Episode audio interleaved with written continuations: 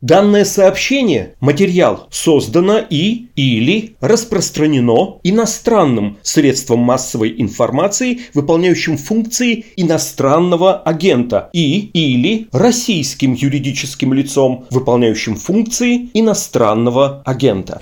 А еще в этом выпуске будут следующие лица и организации, признанные российскими властями иностранными агентами, а именно редактор Роман Анин, издание «Важные истории», «Радио Свобода».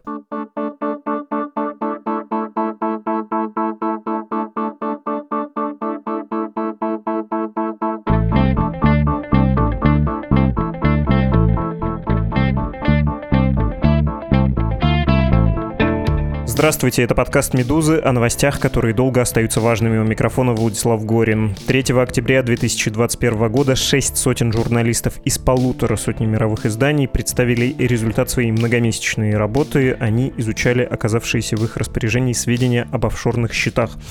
Там есть информация о средствах российского руководства, включая людей во всех смыслах близких Владимиру Путину. Но вообще-то не только про Россию. Сведения касаются представителей высшего класса по всему миру. И 30 35 упомянутых имен — это бывшие или действующие главы государств, включая, например, Владимира Зеленского с Украины. Все это называется архив Пандоры. Ну, как называется? Так придумали называть все эти 12 миллионов документов сами журналисты, которые взялись рассказать про весь этот массив сведений. А вот российские журналисты, принимавшие участие в расследовании, это команда издания «Важные истории», в том числе и редактор этого расследовательского медиа Роман Анин. Сейчас мы с ним поговорим, но прежде объявление от наших рекламных партнеров.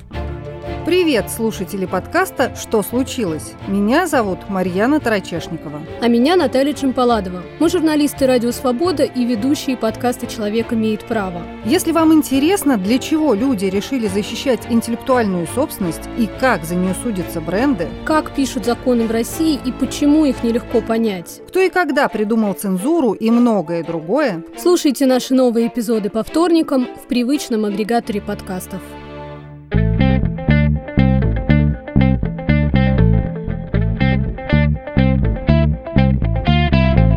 Роман Анин, редактор издания «Важные истории». Здравствуйте, Роман. Здравствуйте. Документы Пандоры или архив Пандоры, еще можно сказать, сведения о владельцах почти 30 тысяч офшорных компаний из разных стран мира, плюс переписка юристов, 4,5 тысячи бумаг о российских бизнесменах, политиках, чиновниках. Роман, надо начать с этого. Я думаю, многие вас про это спрашивают. Почему этим документам можно верить, откуда они взялись? Их передал анонимный источник Международному консорциуму журналистов-расследователей, который, как вы знаете, уже не первый раз объединяет лучшие расследовательские СМИ мира для работы над какими-то такими масштабными утечками. Почему этим документам можно верить и вообще как принимается решение о публикации, когда возникают такие утечки? Первое, чем задаются журналисты, первый вопрос, это представляют ли документы общественную важность. И в этом случае очевидно, что эти документы представляют грандиозную общественную значимость не только в России, а во всем мире. Второй вопрос, которым задаются журналисты, это можно ли эти документы верифицировать какими-то иными способами, да, то есть можно ли проверить их подлинность. И в этом случае ответ был, безусловно, утвердительный, потому что более года не только мы, а и наши коллеги из самых разных стран мира, от Австралии до Исландии, перепроверяли эти документы через открытые источники информации, через открытые базы данных, через соцсети. Помимо этого, мы отправили запросы всем людям, о которых мы собирались писать, и многие из них, надо сказать, ответили на наши запросы и подтвердили, что наши сведения верны. Поэтому, конечно, этим документам можно доверять. Когда такое спрашиваешь, еще подразумевается, не является ли это плодом отравленного дерева. Ну, то есть я понимаю, что в журналистике этот юридический термин американский не работает, что если информация значимая, ты ее применяешь, но вот этот мотив, кому публикация может быть выгодна, он тоже заслуживает какого-то анализа. Об этом вы думали? Об этом можно думать просто, ну, как какие-то, не знаю, досужие рассуждения, потому что это все не имеет смысла. Мы почему-то, мы, я имею в виду в России, видим это отрава последних 20 лет госпропаганды и пытаемся везде найти теории заговора, какие-то происки спецслужб – вы посмотрите на фамилии тех людей, которых этот архив задел. Там будут люди из Украины, там будут люди из Великобритании, там будут люди из Франции, из Италии, из Китая, из всех стран мира, наверное. И только мы в России занимаемся поиском врагов и какой-то закулисы. Я его здесь не вижу. Тут еще есть вопрос о том, как это все-таки было добыто, был ли это взлом, насколько этично это было. Это вас беспокоит? Нет, меня это не очень беспокоит. Я не знаю про то, как это было добыто. Еще раз говорю, мне это передал анонимный источник. Вы никогда не можете узнать мотивы людей, как журналист, с которыми вы разговариваете. Никогда. Даже если это будет ваш источник человек, которого вы знаете много лет, и он работает в спецслужбах, и он вам что-то рассказывает, потому что, к примеру, родину любит и не любит коррупционеров, может оказаться в конце жизни, что на самом деле он курировал расследование против вас. Вы этого никогда не узнаете, поэтому задаваться этими вопросами не имеет никакого смысла. Хорошо, давайте про цели, которых достигла эта публикация или не достигла. Давайте даже так я вас спрошу, что вы считаете своим достижением как участник этого проекта? Я считаю, что мы сделали очень хорошие истории. Я думаю, что те истории, которые мы опубликовали вчера и которые продолжим публиковать, это очень качественные расследования. Мне нравится, что мы концентрировались только на случаях нарушения закона, либо норм этики и морали, когда писали про эти тексты. Мне нравится, как это выглядит, мне нравится дизайн. То есть мне кажется, что это очень классный журналистский проект, и это, наверное, главное достижение. А цель у нас была одна — информировать российское общество о нарушениях со стороны властей России. Как полагаете, российское общество на это ответило? Ожидали ли вы такой реакции? Ну, пока это только начало, мы не знаем, какая будет реакция, мы не знаем, как ответит российское общество. Скорее всего, учитывая все предыдущие расследования, какого-то грандиозного ответа в России не будет. Но я не скажу, что это как-то демотивирует, потому что, ну, во-первых, привыкли, а во-вторых, потому что журналистика — это не только про то, чтобы менять мир здесь и сейчас, это еще про то, и, наверное, в первую очередь про то, чтобы описывать мир, для того, чтобы будущие историки могли судить о нем на основе реальных событий, а не выдуманных пропагандой сказок. Ну, еще есть мотив удивить общество, рассказать ему что-то новое. Если прочертить такую кривую по последним важным новым сведениям, которые мы узнали о своей элите, я бы сказал, что панамское досье было во многом шоком. Ну, лично меня поразил не только виолончелист, а то, что даже небольшие транзакции были там, вероятно, в пользу первого лица, и легко себе представить такую иерархию, в которой даже небольшой проект, э, с которого берется коррупционная рента, от него чуть-чуть отщипывается, и это отщипанное доходит до самого верха, может быть, даже до первого лица, что ничем нельзя побрезговать. Вот так это системно, судя по всему, в России работает. Выгодоприобретатель, в том числе на самом верху, в том числе от не очень больших транзакций, он тоже получает, да. Второй громкий случай, там, Черноморская резиденция, она, кажется, имела уже меньший эффект, как мне представляется. А сейчас многие скажут, ну, Пандора, ладно, понятно. Мы и так знаем, как это устроено, какие невообразимые суммы там фигурируют, настолько невообразимые, что их не может быть в мире, и поэтому нас это не возмущает даже. Не кажется ли вам, что ну вот апатия будет от э, этого расследования примерно такого свойства? Ну, простите, я просто с вами не согласен, когда говоришь, что Черноморская резиденция не вызывает какой-то эмоции. Я просто напомню, что фильм Навального посмотрело больше 100 миллионов человек, поэтому нет, она вызывает эмоции гораздо больше, чем публикация панамского досье. Что касается архива Пандоры, ну, опять же, я, честно говоря, предполагаю, что вот я часто слышу от своих коллег это, да и сам иногда это говорю, что люди устали от расследований, у людей апатия, людей не удивить. Но если мы смотрим на статистику, вообще-то это не так. И вообще-то, если мы смотрим просто на статистику, не знаю, важных историй, расследования смотрят и читают гораздо лучше, чем что-то другое. Это значит, что аудитории это интересно и это важно. И более того, вы, наверное, знаете, что постоянно проводятся опросы общественного мнения, как в ЦИОМом, так в ФОМом, так и Левадой, о том, что людей больше всего волнует. И коррупция на втором месте после растущих цен. Поэтому нет, людям это важно знать, людей это интересует, и мы в этом смысле работаем на аудиторию и удовлетворяем ее интерес. Ну, возможно, эта новая открытость, она заинтересовывает, но люди, кажется, с ней смирились. Нет у вас такого ощущения? И про дворец, да, 100 миллионов посмотрели, но многие из тех, кто посмотрел, говорили, ну так это ж Путин, или кому там принадлежит эта резиденция, ему положено, вполне может быть, ничего такого. Ну, понимаете, вот в эти вопросы, они же должны задаваться аудитории, а не журналистам. Мы что должны сказать? Вот пострелил 100 человек, мы что хотим, чтобы эти люди сделали? Чтобы они взяли вилы и пошли на улицу? Вот мы от них какого действия ждем? На мой взгляд, наверное, мы хотим каких-то действий, каких-то требований, да, но мы не должны забывать, что в России сейчас за любое действие и требование человек может уехать в тюрьму лет на 5, и поэтому только тот факт, что хотя бы 100 миллионов человек посмотрел, хотя бы 100 миллионов человек посмотрел и знает правду, это уже очень много. А что-то требовать от людей и ждать от них в условиях полицейского абсолютно государства, ну, я бы этого не стал делать. Героем публикации стало нервно, как вам кажется? Ну, еще просто название такое, Пандора. Открываешь ящик, и какие-то горести должны на головы, видимо, владельцев счетов или кого-то еще обрушиться. Что-то обрушится, будет им не здорово. Я думаю, что у многих из них будет проблемы, да, потому что там длиннющий список депутатов Госдумы, родственников которых или у них самих нашлись офшоры. Некоторые, кстати, из них нарушали при этом закон. И учитывая этот общий посыл на деофшоризацию, которая не касается только ближайшего окружения Путина, то у остальных могут возникнуть проблемы. Вы скажете, ну, как будто никто не знал, что у них есть офшоры. Но, как показывает опыт Панамы, они не реагируют мгновенно, но есть эффект отложенного действия. И мы видим, что по нашим героям второго порядка, губернаторам, например, Челябинской области, там, каким-то депутатам, они потом лишаются должностей и даже попадают под уголовные дела именно на основании тех материалов, о которых мы писали. Ну, то есть там офшоры, счета за границей, выясняется вдруг, что на них выводились деньги, украденные из России. И я думаю, что некоторые люди, которых мы нашли, не первого порядка, не там сослуживец Путина Чемизов или не сослуживец Путина Токарев, и даже, конечно же, не Эрнст, а депутаты Госдумы, какие-то другие более мелкие чиновники, у них могут быть проблемы, но не сейчас, а позже. А эти проблемы возникают именно из-за того, что они средства выводят, ну или могут возникнуть, или потому что за другое тебя нужно наказать, и здесь такой прекрасный повод, такая возможность. Кому надо, тому можно, кому не надо, тем, конечно, нельзя. Как это там избитая фраза про друзей и про закон. Да, ну вот это вот именно есть реализация этой избитой фразы про друзей по закону. А почему сажают? Ну, разные бывают ситуации. Иногда хотят отобрать то, что украл жулик. Иногда видят в этом какую-то угрозу национальной безопасности, если там секретоноситель оказались у него счета в Швейцарии или Великобритании. Разные бывают мотивы. Вы в предисловии сами пишете к этим публикациям, она там не одна, несколько историй, что не преступление иметь офшор. И во многих текстах есть указание, что такой-то формально не нарушил российское законодательство. Или там, совершеннолетние дети управляют бизнесом, и это тоже не нарушение. Зачем тогда писать о таких людях, если они ничего не нарушили?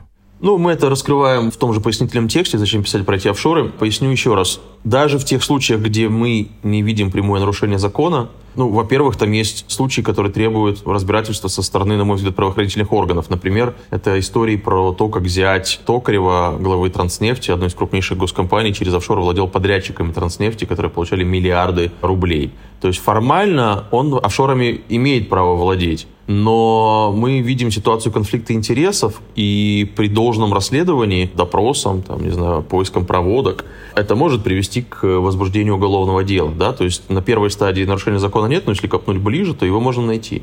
Но второе, что, наверное, для меня даже было важным, и, может быть, и для «Медузы» это может прозвучать как что-то более важное. У нас же сейчас такое идет линия государства на национализацию уже не только элиты, а вообще всего общества. И теперь любой человек с какой-то связью за границей, на него тут же косо смотрят. Учился за рубежом, уже чуть ли не предатель Родины. Получил копейку из-за границы и написал пост в Фейсбуке, стал иностранным агентом.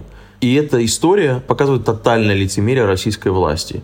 Когда у вас миллионы долларов вы получаете на свои счета в Великобритании, в Швейцарии, эти счета оформлены на офшоры с британских Виргинских островов, из Панамы, вы не имеете права, как депутаты, принимать законы об иностранных агентах и вешать эти ярлыки на независимых журналистов, потому что вы первые иностранные агенты. У независимых журналистов нет офшоров и миллионов долларов за границей. У вас они есть, но тем не менее вы себе позволяете на кого-то вешать ярлыки.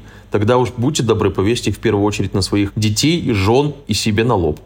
Угу. Что из отдельных эпизодов, я подозреваю, что слушателям это интереснее всего, тронуло ваше черствое сердце? Кто из упомянутых лиц кажется вам наиболее интересным героем? Может быть, э, это было уже известно или было представление, что этот человек, ну да, да, да, с ним вот все ясно. Может, какой-то новый персонаж вас поразил? Меня поразило, ну да, вы правильно заметили, что поражает тоже мало что. Но мне понравилась, наверное, история, не, она необычная, это история про Эрнста, потому что я все-таки не думал, что у него найдутся офшоры с таким количеством денег. Я его все представлял как, э, ну, такого государственного пропагандиста, при этом талантливого пропагандиста, если брать его предыдущие работы. И мне казалось, что, в общем-то, этого и достаточно, и ничем другим государство его не одаривает. Но когда мы увидели почти миллиард долларов и этот грандиозный проект по сносу 40 советских кинотеатров, что, конечно, тоже символично, потому что Эрнст всегда мечтал о кино, и вот сейчас эти кинотеатры разрушаются и строятся торговые центры, мне кажется, довольно необычная история. Ну, разве мы не знали, что он, по большому счету, министр пропаганды в Российской Федерации, и по такой неофициальной табели о рангах у него меньше миллиарда быть не может? Ну, все-таки нет, потому что миллиард долларов это очень большие деньги, и я уверен, что не у каждого министра в России они найдутся. Понятно, что формально Эрнсту этот миллиард не принадлежит, но когда этот проект будет реализован, он станет долларовым миллиардером, и это не шутки. Не знаю, кстати, читали вы или нет, Александр Горбачев, который был когда-то редактором отдела спецкоров в «Медузе», в общем, известный такой наш э, с вами коллега, он как раз про Эрнста и написал, что вы там немножко передергиваете, что Эрнст э, не то что мечтал о кино, а в кино, в общем, работает как продюсер успешно. Там есть несколько эпизодов, где вас на некоторые неточности ловят, и там по смыслу отношения и у Горбачева, и у многих, кто прочитал ваши тексты, такое, что вы чуть-чуть сделали агитку. Надеюсь, не обидно я это сформулировал, но, кажется, у многих есть такая эмоция. Не чувствуете ли вы, что у вас был тут такой жар, который, ну, немножко перегрел материал, и вы стали таким пропагандистом и агитатором, а не журналистом? Нет, конечно, у меня такого чувства нет. Я не согласен с коллегами. Я просто вижу в этом скрупулезном исследовании моего текста есть какая-то странная такая болезнь в либеральной части российского Фейсбука любить людей, которые когда-то создали что-то талантливое, несмотря на то, кем они стали.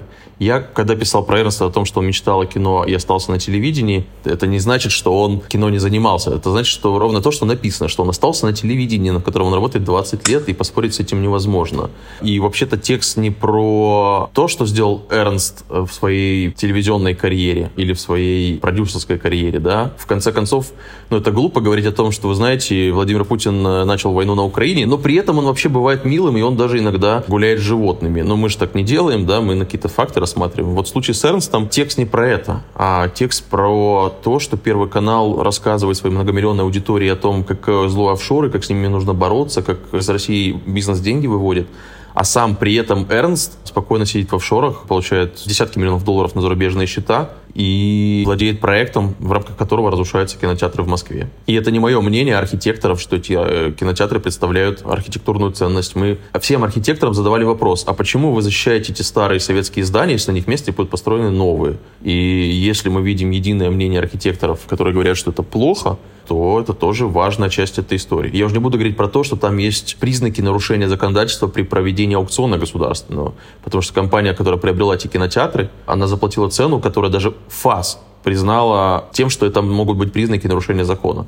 Это очень важная история. Там история и про лицемерие, и про возможную коррупцию, и, извините, про уничтожение памятных объектов в Москве.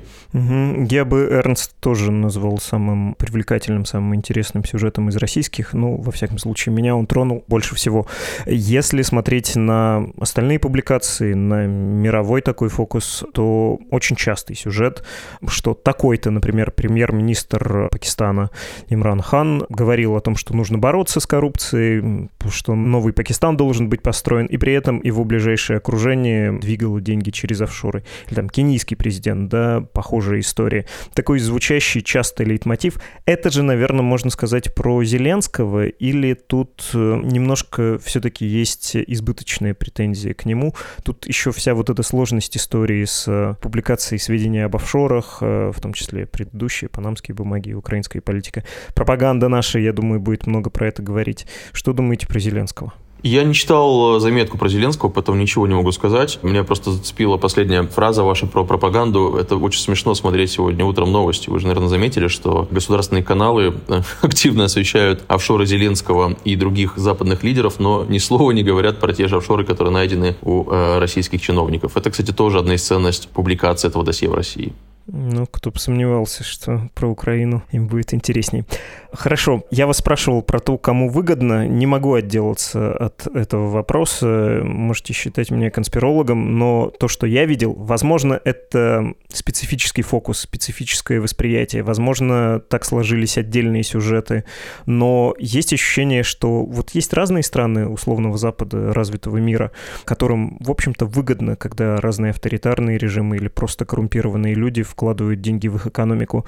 Но в панамских бумагах как-то как будто бы больше про эту сторону Атлантики, как будто больше про Лондон, чем про Майами. И трудно отделаться от мысли, что, может быть, источник этих документов, он вот этот антиофшорный пафос с одной стороны, что ли, только раскрывает.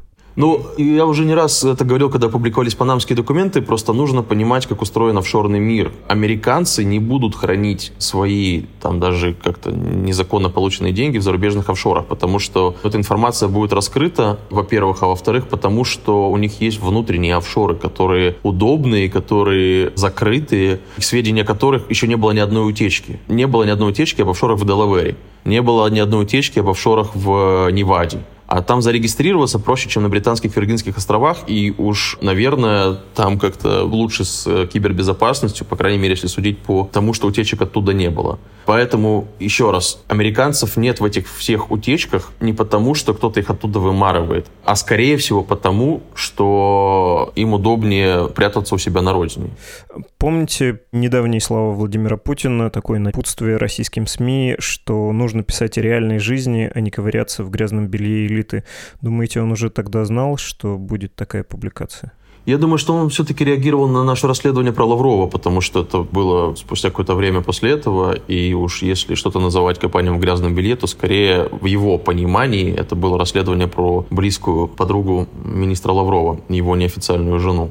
А если говорить про эту публикацию, ну, она, конечно же, про жизнь людей, потому что люди нищают, людей признают иностранными агентами, и мы показываем, кто за это ответственен. Мы показываем лицемерие властей, мы показываем коррупцию, из-за которой люди нищают. Угу. Это, в общем, по существу вывод э, важный. Я просто про небольшую деталь хотел спросить, как это все анализировалось, как вы с коллегами общались, потому что много людей, много журналистов, которые этим занимались. Э, в какой-то момент вы должны были спросить мнение тех, о ком пишете, что они об этом думают, предоставить им слово. В какой момент стало известно, могла ли быть утечка раньше? Не знаю, может быть, признание вас лично и издание важной истории иноагентом тоже с этим связано. Могло ли это загоди быть э, понятно кому-то, что что-то такое готовится? Ну, я не знаю, связано ли наше признание. Я думаю, что все-таки нас признали иностранными агентами не за эти заметки, а за заметку о зяте Владимира Путина Кирилле Шамалу. Я думаю, что это было месть именно за этот текст. А если говорить, как шла работа, она шла больше года. Мы уже, в общем, люди опытные, мы работали над такими проектами, поэтому мы знаем, что главное правило в таких проектах всегда это не конкуренция, а коллаборация. Все, что ты находишь, ты обязан поделиться своей находкой с коллегами. Коллеги эту находку подхватывают, что-то могут дополнить, что-то могут перепроверить. Ну и все в обратном направлении также работает. Коллеги, наоборот, с тобой чем-то делятся. И вы это все обсуждаете на такой специальной технической площадке, которую мы называем Фейсбуком для расследователей.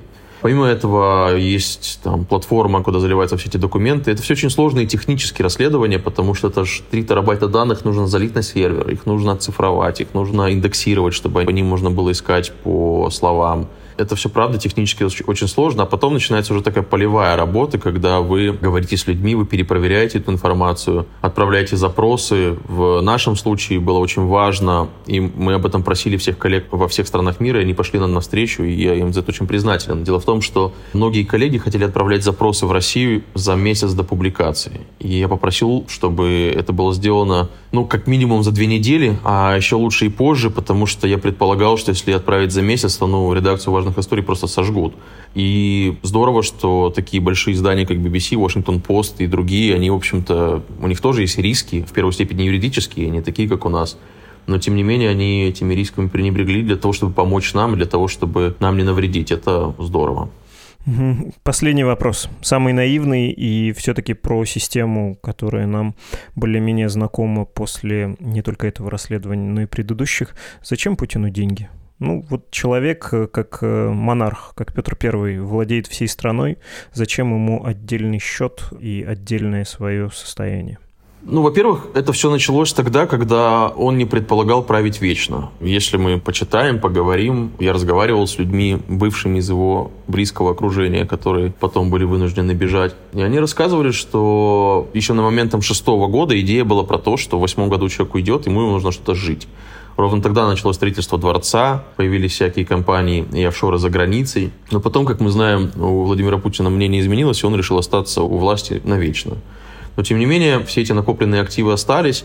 И это не только про деньги, это про власть. Ведь если вы посмотрите на тот огромный список друзей, которым принадлежит вообще вся Россия, Ротенберги, Тимченко, Шамаловы, да, Ковальчуки, естественно – они контролируют ключевые активы не только для того, чтобы зарабатывать, но и для того, чтобы удерживать власть. Газ в представлении властей России это не только деньги, это власть. Телевидение это, конечно же, не только деньги, это власть и так далее и тому подобное.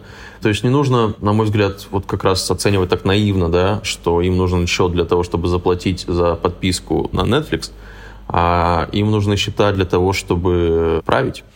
Спасибо большое. Роман Анин, редактор издания «Важные истории». Вам спасибо большое.